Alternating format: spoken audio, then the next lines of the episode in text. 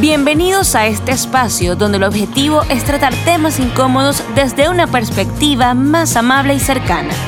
Te recomendamos liberarte de juicios, servirte algo de tomar y abrir tu mente.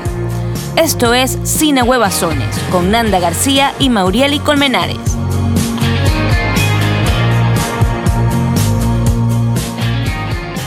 Las sociedades están formadas por estructuras simbólicas referidas a los imaginarios colectivos, es decir, la representación global de una sociedad contemplando valores, creencias, ideas, símbolos y apreciaciones culturales que son aceptados por los colectivos. El lenguaje como medio de expresión y designación de la realidad juega un papel importante en las estructuras simbólicas, pues con el uso de las palabras, expresiones o conceptos se construyen definiciones desde las más simples como los proverbios o los prejuicios hasta las más elaboradas como las construcciones filosóficas y científicas. El desarrollo de las definiciones sociales el objetivo de las definiciones sociales es contribuir al desarrollo de la sociedad, contemplando la definición y categorización de la identidad de género como tal. Sin embargo, desde la primera civilización con los sumerios hasta la época actual, hemos vivido bajo una estructura patriarcal donde las sociedades son fabricadas en el seno de comunidades en las que existen relaciones de poder a cargo de los hombres. Basado en este planteamiento y en el que el idioma castellano utiliza el género masculino para denominar a los colectivos y grupos en los que están presentes los dos sexos, el movimiento del lenguaje inclusivo, liderado principalmente por mujeres y ahora por la comunidad LGBTQIA, busca un cambio lingüístico que reconozca su presencia puesto que el lenguaje es un agente de socialización y su función es emitir una variedad de mensajes y no el de invisibilizar colectivos. Por su parte, la Real Academia Española apuesta también por el lenguaje inclusivo y lo define como aquel en que las referencias expresas a las mujeres se llevan a cabo únicamente a través de palabras de género femenino como sucede en grupos nominales con sustantivo de uno y otro género. Esto suena así bien filosófico. Súper. Bien, castellano de séptimo grado. bueno, eh, estos grupos nominales con sustantivo de uno y otro, de uno y otro género, como por ejemplo panameñas y panameños. También explica que el lenguaje inclusivo se aplica a los términos en masculino que incluyen claramente en su referencia a hombres y mujeres cuando el contexto deja suficientemente claro que eso es así, como por ejemplo la calidad de vida de los panameños. De acuerdo con esto, nos surge la siguiente interrogante. ¿Qué entendemos de todo esto? No, mentira. y es que la voluntad de inclusión requiere un cambio del castellano o de un lenguaje no sexista. Hablaremos de esto y mucho más sin ahuevazones. Bien, Mau. Excelente. Es la primera vez que hago la introducción. Iniciamos, dimos inicio al, segundo mes del podcast con tu estreno en la editorial del programa. Excelente. ¿Te, sentiste, ¿Te sentiste bien? ¿Lo hiciste eh, bien? Bueno, bien nerviosa. Bueno, muy bien. Para los que no saben, John eh, esta primera, esto es una primera experiencia que gracias a María Fernanda bueno, bienvenida, he estado viviendo. Bienvenida, lo estás haciendo bien. Gracias. estás contratada para la próxima temporada. Para el próximo capítulo. Yes. Bueno, después de esta clase de lingüística de Mau, eh, vamos a presentar al equipo que trabaja con nosotros porque es súper importante. Tenemos en la producción general al señor Daniel Mellado, en la producción audiovisual el gran Pedro Miguel Bracho, todos acogidos en la casa Trilo y Estudio que nos da eh, este hermoso escenario y esta producción tan maravillosa para todos ustedes. Y tan profesional. Totalmente. Chicos, se pueden comunicar con nosotros, nos pueden escribir facilito, sin ahuevazones en todos lados. YouTube. Apple Podcast, Spotify y en Instagram. Correcto, sí, nos encuentran rapidito, nos pueden escribir, eh, síganos por favor, compartan y suscríbanse para que se enteren cuando salga un nuevo podcast.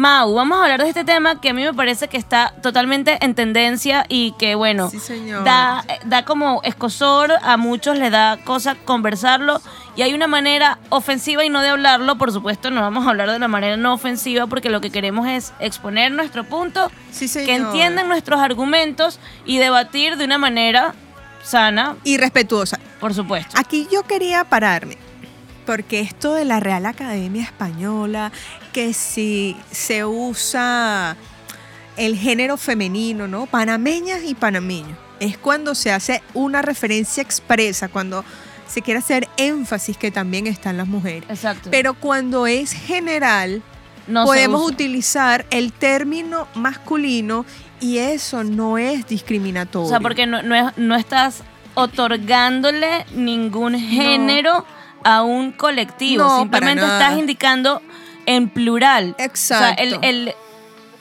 el artículo se utiliza cuando es. eh, te estás refiriendo a algo en plural. No Exacto. significa que estás excluyendo a ningún grupo.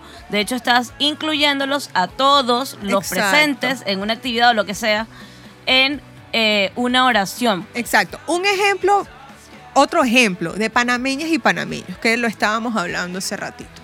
En la ciudad de Metrópolis, eh, las megaestructuras en los años 70 fueron realizadas por las ingenieras eh, Mirna Bracho, Ujú. Sergia Febres y los ingenieros Daniel, eh, Daniel Luis. Gil y Luis Pérez. Allí se hace la, La diferencia. la la que diferenciación. estás incluyendo. O sea, es la Claro, inclusión Claro. para darle participación a, ambos grupos. Claro, pues. claro. Queremos entonces eh, un ejemplo distinto, porque ya aquí no quiero hacer referencia expresa al femenino, sino en general. Gracias a ingenieros de la Universidad de los Andes, eh, pudieron llevarse a cabo megaestructuras eh, posmodernas en la ciudad metrópoli. Ahí entonces es donde empieza el meollo del asunto. Los ardidos. Claro. Bueno, no, no ardido. No, no ardido. o sea- ahí empieza la, la disyuntiva. la disertación. sí, Porque entende, o sea, entendemos que de raíz existe un despertar, eh, bueno, por de- la inclusión, que sí es Total. necesaria. Que, que me parece pertinente, Mau, que hagamos una salvedad y hagamos una diferenciación entre género, identi- eh, identidad, para que podamos comprender un poco dónde entra entonces la necesidad de diferenciar. Todo este asunto. sí. Exacto, o de incluir, pues en este caso, eh, el uso del lenguaje Claro. a todos. Claro. No bueno, todes, lo, del lo patriarcado no hay que explicar. No, no, no. Eso desde la, el inicio de, de las civilizaciones, bueno, los hombres han tomado el liderazgo de. Ok, vamos a diferenciar cuatro conceptos. Uno, sexo. ¿Qué es sexo?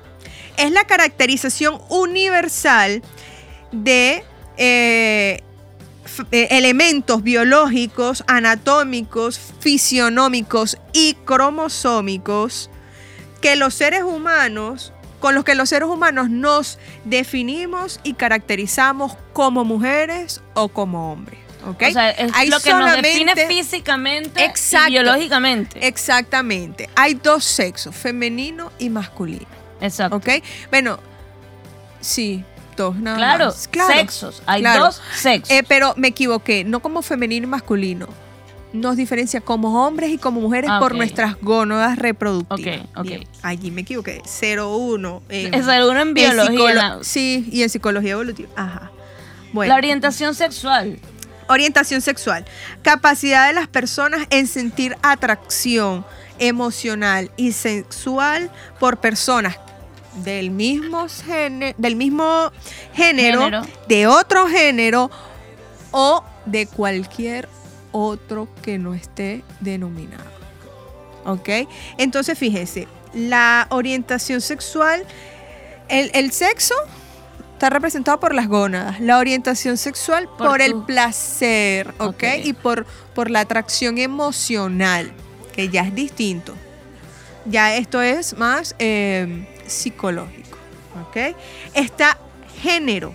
¿Qué género? Es la construcción simbólica de las funciones, comportamientos, actitudes, actividades y atributos que otorga la sociedad en un momento histórico específico y en una cultura específica a las personas. Entonces aquí sí entra femenino y masculino. Ok.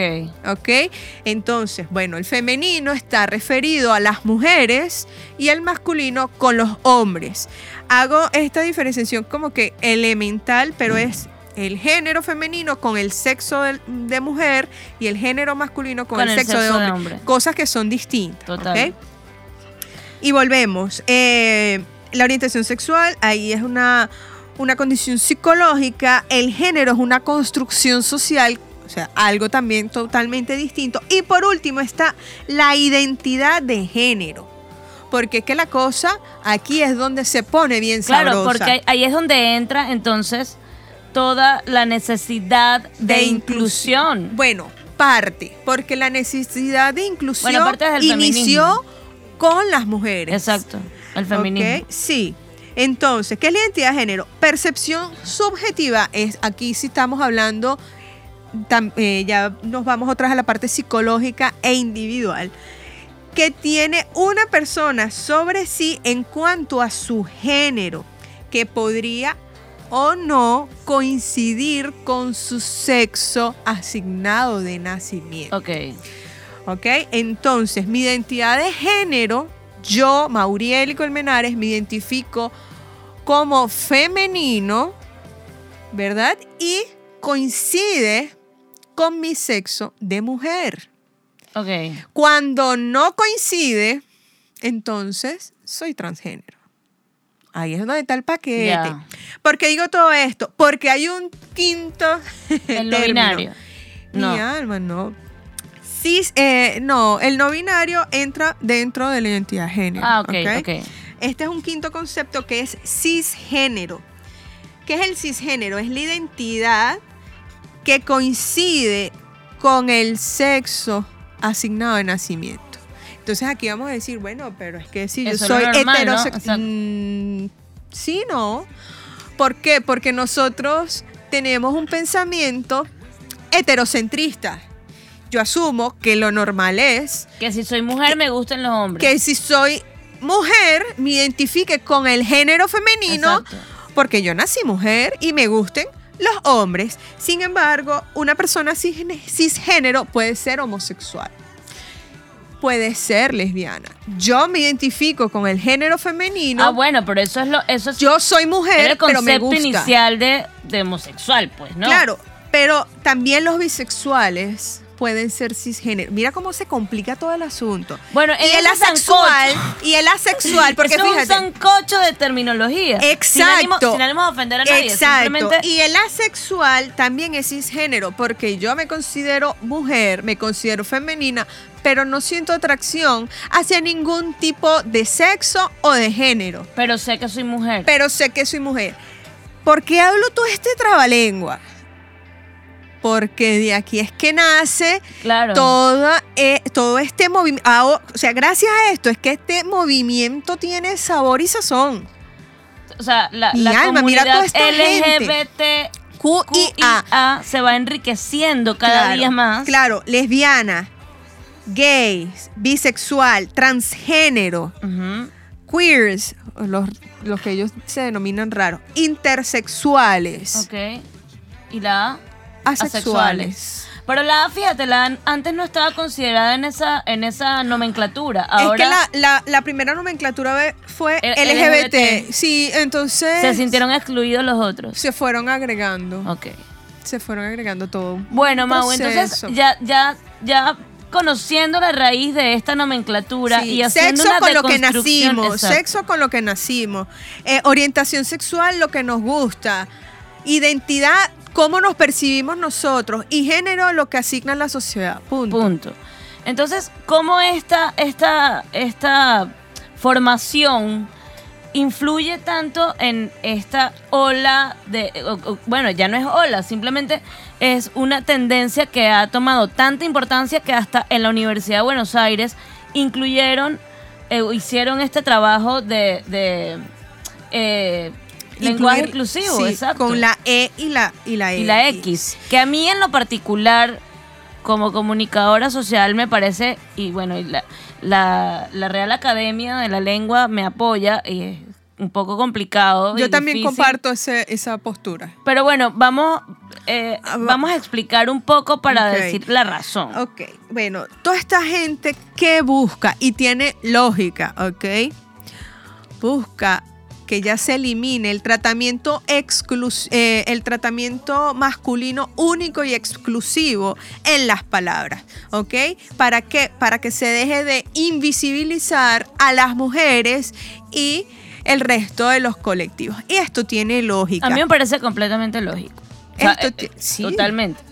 O sea, es parte de la evolución lógica de la sociedad. Claro. Y, y no por, por decir, por sentirme feminista ni nada, sino que yo abogo porque nos consideren un poco más en la Yo sociedad. soy feminista porque yo busco eso también, la reivindicación de la mujer en la sociedad, pero en equidad, Claro. no en no Y no con ese sentido de venganza Exacto. o de imposición exacto y de exterminio hacia el hombre. Entonces, ¿qué ocurre? Eh, si nos vamos a la historia, ¿por qué nace esto? Esto no nace de ahorita, o sea, esto agarra fuerza ahorita, pero esto nace de Francia cuando la Revolución Francesa, porque toda esta gente estaba, ¿verdad?, tumbando monarquía y cosas, las mujeres tuvieron un... Importantísima un- una pre- participación. exactamente. Entonces allí se redactan la Declaración de los Derechos del Hombre. ¿Por qué? Porque ya ellos se estaban convirtiendo en república. Francia se estaba convirtiendo en república.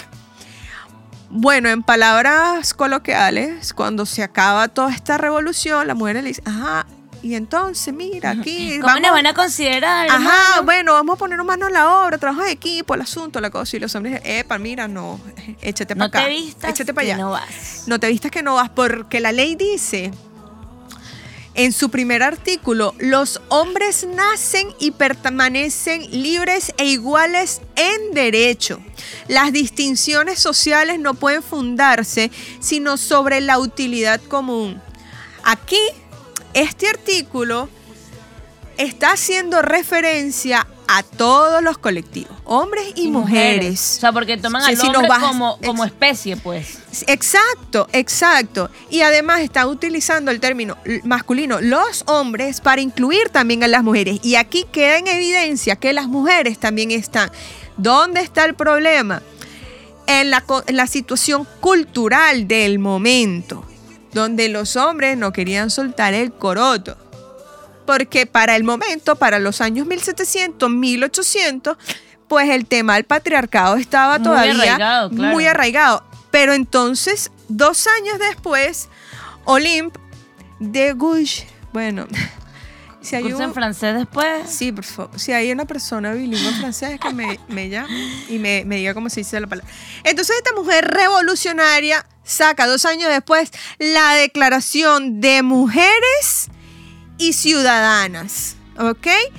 Con eh, la declaración de los derechos. Y el artículo 1 dice, la mujer nace libre y permanece igual al hombre en derechos. Las distinciones sociales no pueden estar basadas más que en la utilidad común. Fíjate que aquí no cambió nada. No. El asunto está que ella aquí no estaba evidenciando la falta o la ausencia de palabras que describiera a la mujer. Ella aquí estaba luchando por un hecho social y cultural Claro, la igualdad, del momento. De la igualdad, pero ella aquí incluye la palabra mujer porque es que el movimiento no la estaba, no la estaba incluyendo, no era la palabra. ¿Sí me explico? Sí, sí, sí, por supuesto. Sí me hago entender, perdón. Luego, esto queda, sí, como que un poco frío porque también vienen todas las revoluciones a nivel mundial, Mundial. las independencias, el asunto, la cosa y tal, para allá. Luego, con la declaración de los derechos humanos en, los 40 en el 45, después en los 60 los derechos civiles, Estados Unidos, la cosa. la gente empieza, conchale, a tomar interés. Y por ejemplo, en Argentina, las mujeres empezaron a considerar su, la importancia de su presencia en la política. Claro. Entonces, aquí vuelve a pasar lo mismo. Las leyes decían que quienes podían estar en la política eran hombres nacidos en, en el país y tal, y para allá. Pero es que la ley allí no está siendo discriminativa. Ahí no está discriminando a nadie. El asunto está es en los hechos sociales y movimientos culturales y, y la tendencia, el paradigma del, del momento. Y, eh, o sea, a mí lo que, lo que me genera como interrogantes es en qué punto, más allá de luchar, porque esto todo lo que, lo que deja prescrito es que la lucha era social y por reivindicación de el, Derechos y del derecho posiciones. y exacto en la sociedad no Sí. del valor de la mujer en la sociedad o los de los Sí. derechos civiles legales de la mujer en la sociedad pero en qué punto de la historia toda esta esta importancia o, o esta búsqueda de encontrar el valor en la sociedad se transformó en querer desviar o querer modificar el uso tradicional del lenguaje. Más allá Cuando- de que los artículos... Cuando sale en la... ¿Qué ocurre? Todo esto empieza, mira, nosotros las mujeres, nosotros queremos presencia, ¿verdad? Entonces, estamos luchando contra el androcentrismo, es decir, que todas las relaciones las manejan los hombres. Ok. Entonces empieza este discurso que ya tiene tiempo, damas y caballeros, señoras y señores. ok. Entonces, ¿qué ocurre?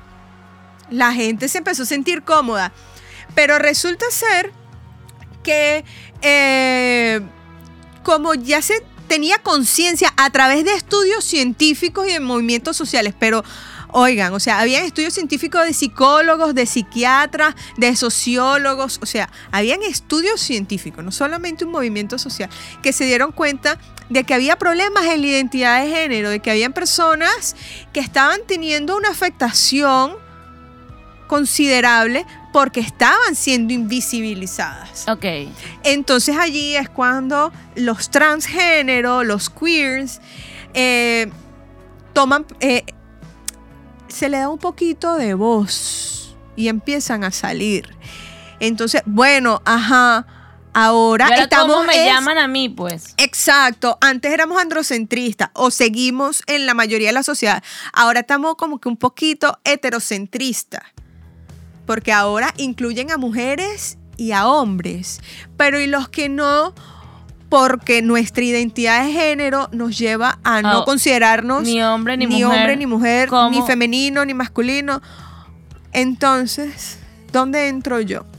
Y de verdad que el- la Real Academia, eh, nuestro idioma castellano es bien rico, pero como no está otras palabras, otros términos, sino masculino y femenino, bueno, este movimiento empezó en Argentina en el 2018 a colocarle la E y la X. También Argentina continúa con este movimiento y Chile. Entonces se hace popular, porque además ya en el 2018 las tecnologías de información y comunicación Claro, llevaron, masificaron masificaron todo ese movimiento. Y en, y en Argentina ha tenido tanta importancia Sí. y tanta repercusión que hasta legalmente. Sí. O sea, eh, en- en Buenos Aires. en Buenos Aires utilizan eh, El la- artículo E. la El E morfema. E. El morfema E, exacto. En, en términos legales, penales. sí. Es- entonces, eh, ¿cuál es el papel que juega en este caso la Real Academia? O sea, Mira, o, la Real Academia Española plantea que el uso de la E y la X como supuestas marcas de género inclusivo es ajeno a la morfología del español. Además de que es innecesario e impronunciable, por lo menos las palabras con la X. O sea, no sé cómo se pronuncia eso. Yo, yo, la verdad es que yo lo leo y a mí me parece, y lo veo, y me hace ruido. claro. Yo, yo apostaría eh, a buscar algún, algún, ¿cómo? El, buscar alguna palabra, buscar alguna palabra que pueda sustituir eh, Claro. Que lo encasillen dentro Claro, de y esa es la tarea que tenemos nosotros, porque el lenguaje inclusivo es muy importante, porque sí tenemos que visibilizar tanto a las mujeres, a nosotros las mujeres, Claro. como al resto de los colectivos, pero de una manera lógica. Y sin el- excluir a los hombres tampoco, porque entonces la Exacto, cosa es que, bueno, nos exacto. incluimos todos, pero a los hombres los dejamos por fuera. y bueno, ¿por eso es parte también de, de lo que se está generando con este movimiento extremista. Pero también hay que entender que es un tema de cultura, de, hechos específicos que han pasado en ese país, donde las leyes no se han respetado como deberían o ser. no, han, o no han hecho, las leyes no han jugado el papel que la gente porque esperaría. No, porque no se ha respetado. Eso lo vemos en el día a día en México, en Argentina, en Chile.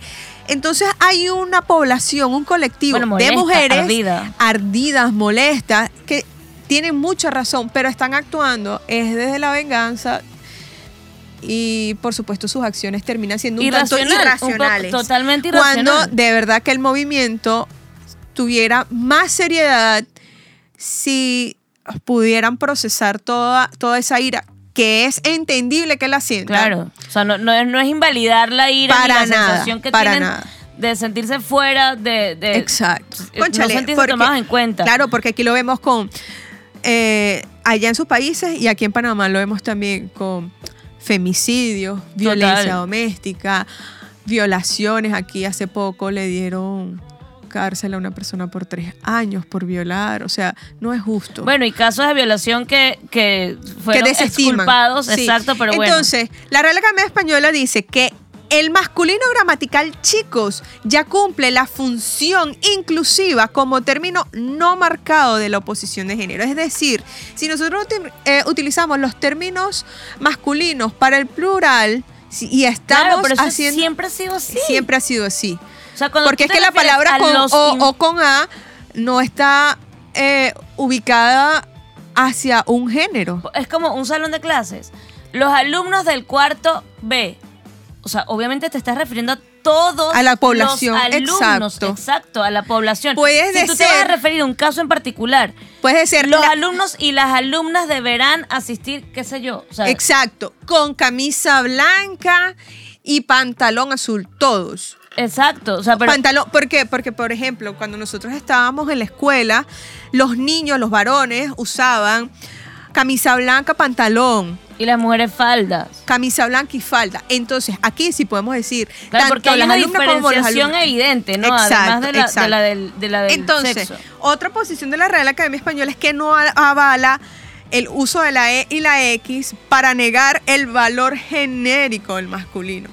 Porque la palabra este masculino no quiere referirse, o sea, no se tiene que referir solo a hombre. automáticamente a un hombre. Y altera además artificialmente la morfología del género en español. Entonces, el incluir estas dos letras no es que está causando escosor en las personas que termina, que, que están introyectando la discriminación y aun cuando la niegan, sí, sí son. No, no es eso.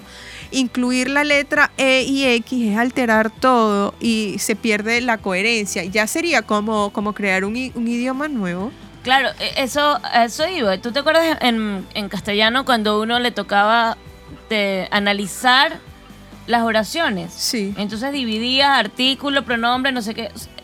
Tendríamos que crear toda una nueva nomenclatura del lenguaje Exacto. e incluir en algún lado del abecedario y del Claro. vocabulario la E y la X Claro, y explicar todos nosotros, eso, al final allí no estamos siendo y además que no hay reglas al respecto. No. Entonces la gente utiliza la E y la X deliberadamente. Claro. La letra que le Y parezca más haciendo- bonita. Sí, y se está haciendo ahorita por presión social, sobre todo las personas que eh, son influencers o que están manejando contenido por las redes sociales, porque hay una presión social, porque si no la no no las utilizo Está- estás eh, a- a- afectando Excluyendo. sí y estoy afectando a una población y es- entonces es terrible Sí, a mí, a mí me parece que además el- es un uso completamente incorrecto.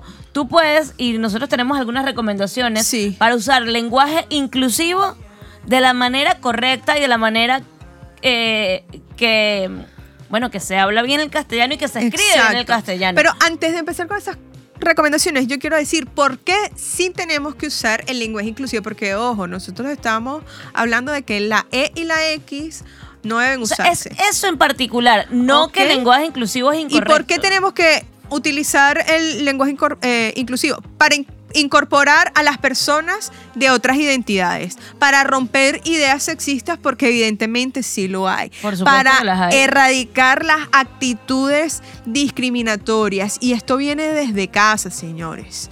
Esto no viene solamente del sistema y la escuela, esto viene desde casa. Para valorar la diversidad y para ampliar la forma de pensar, porque cuando estamos en un grupo donde hay eh, homosexuales, heterosexuales, bisexuales, cisgéneros, transgéneros, de verdad que la percepción del mundo es distinta y entre todos podemos sacar ideas maravillosas. Yo digo, yo digo que, o sea, como ejercicio, ¿no? En vez de Claro. estar aplicando la E y la X cuando te incomoda una u Vamos otra a vocal. pensar. Claro, hacer como, como Ejercicios de castellano de cuando buscar- estábamos en de la buscar escuela. oraciones, de buscar palabras que puedas utilizar para Sí, incluirlos. pero sí. palabras que ya existen, no, Exacto. no dañarlas. Porque además nuestro idioma castellano es tan, rico. Sí, quizá agarrar un poquito el diccionario y ponerse Sí, a buscar. Mira, yo quiero que digas estas recomendaciones porque estas en particular a mí me encantan.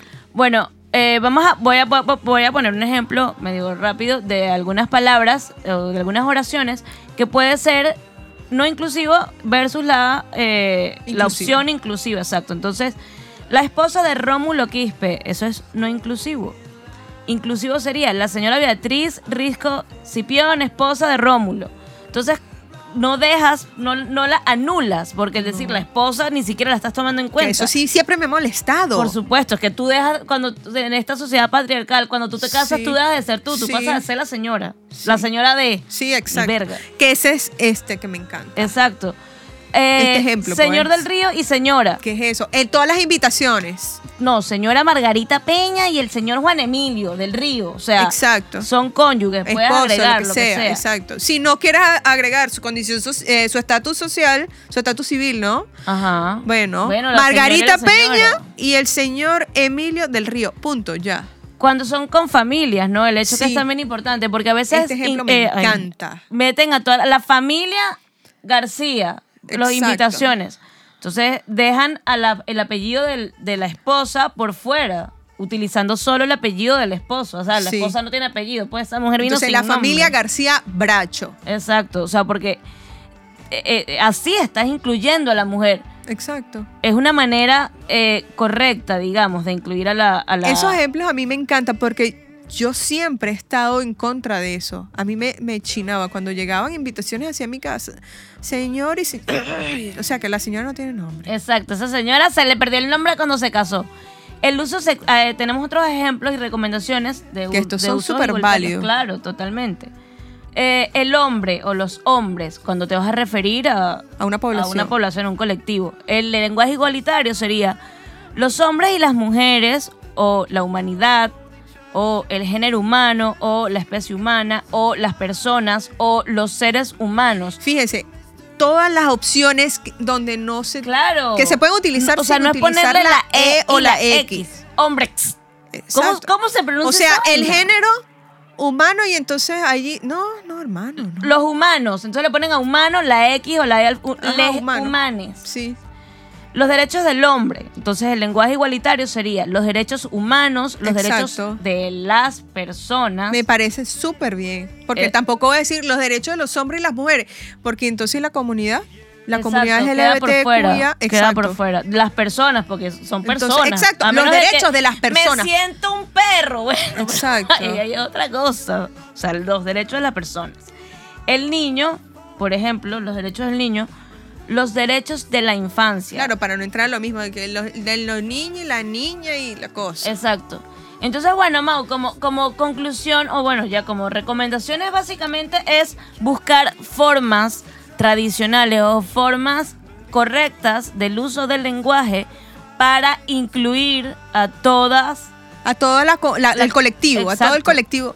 Y también, ¿sabes que Comprender por qué los movimientos, sobre todo porque ahorita en junio es el mes eh, de la igualdad de género. Entonces, comprender por, el porqué de esos movimientos, el porqué del movimiento feminista, para poder opinar con base y entender la razón de ser, porque de verdad que tienen una razón lógica. Claro. Y, Y es que, haciendo y es que eso, nunca se ha puesto en duda la razón. Claro. Simplemente no están, exacto. no están eliminando el problema de raíz, sino que Sí. están poniéndole un. Claro, una- pero al comprender esto y el ser empático, como dices tú, y sacando un cuadernito con el diccionario, el asunto de buscar formas de, de- de- de lenguaje igualitario, inclusivo, eh, vamos a llegar a la raíz de la- de- del asunto. Pero no es cambiando una letra, porque eso es un pañito. un Claro, no estás eliminando el problema ni le estás No. dando, además no le estás dando una solución eh, perdurable en el tiempo. No, porque además eso lo están tomando de, de burla. Así De burla. es. Y de verdad que la cuestión es que todos sean considerados. Sí, y no, y no utilizar una tendencia para posicionar marcas, posicionarte en redes Y eso es lo que está sea. ocurriendo. Totalmente. Eso se es lo está, que está Se ocurriendo. está desvirtuando el Ya, objetivo. Claro, y es que se desvirtuó con todas estas acciones extremistas E irracional. e irracionales que ya hablamos. Y bueno, que de estos últimos tres años, y bueno, ahora este asunto de la E y la X, pero nosotras mantenemos la postura de la Real Academia. Por favor, Omar, respeta el lenguaje. Gracias. Chicos, este tema se puso caluroso. Sí, señor. Así que nada, nos gustaría mucho leer sus opiniones. Sobre todo en este en tema. este tema en particular, porque sabemos que va a generar pues Escozor, mucho de hablar. Pero bueno, intentamos hablarlo de la manera más suave posible, con el respeto, por supuesto. Porque eso era lo que queríamos, además. Así. Y, y siempre desde el respeto, siempre desde la empatía y, y, bueno, considerando todos los factores y dando una solución que para nosotros es la correcta. Sí, y además es práctica, es sencilla, no hay que filosofar tanto. Y va a ayudar a que, bueno, el intelecto se ponga a trabajar un poquito. Chicos, gracias por acompañarnos en este quinto episodio de. Cine Huevazones. Nos Hoy sin escuchamos en el próximo. Sí, muy bien. Muy bien. Bye.